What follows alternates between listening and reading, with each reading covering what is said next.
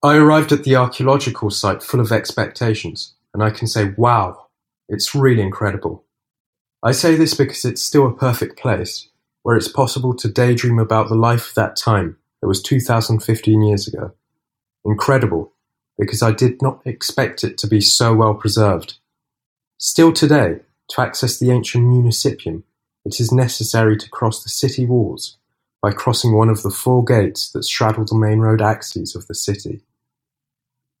The best preserved one is Porta Boiano, with a keystone in which there is a carved male figure, normally identified with Hercules.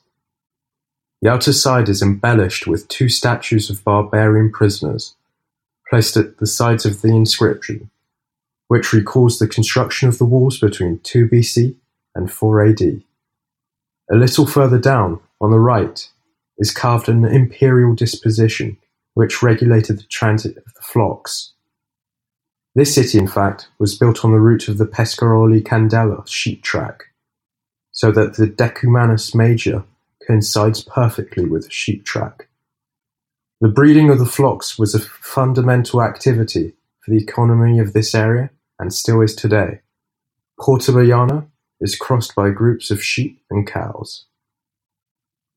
Witnessing their passage, first along the ancient Decumanus, then under the arch of the gate, is very suggestive.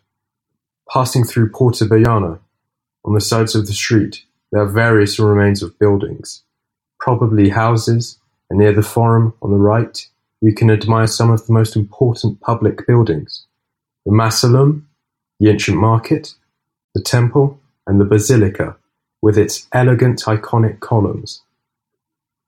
Even further ahead you can reach the large space of the Forum, perfectly preserved. Proceeding on the left is one of the ancient fountains, the Fountain of the Grifo.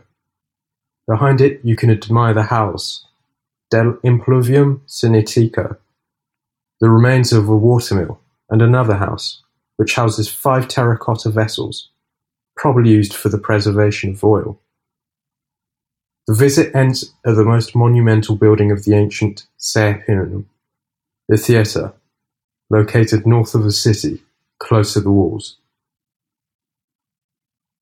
The Reuss of ancient artifacts and the life that still flows between the ruins of the ancient Roman city makes this archaeological area unique and gripping.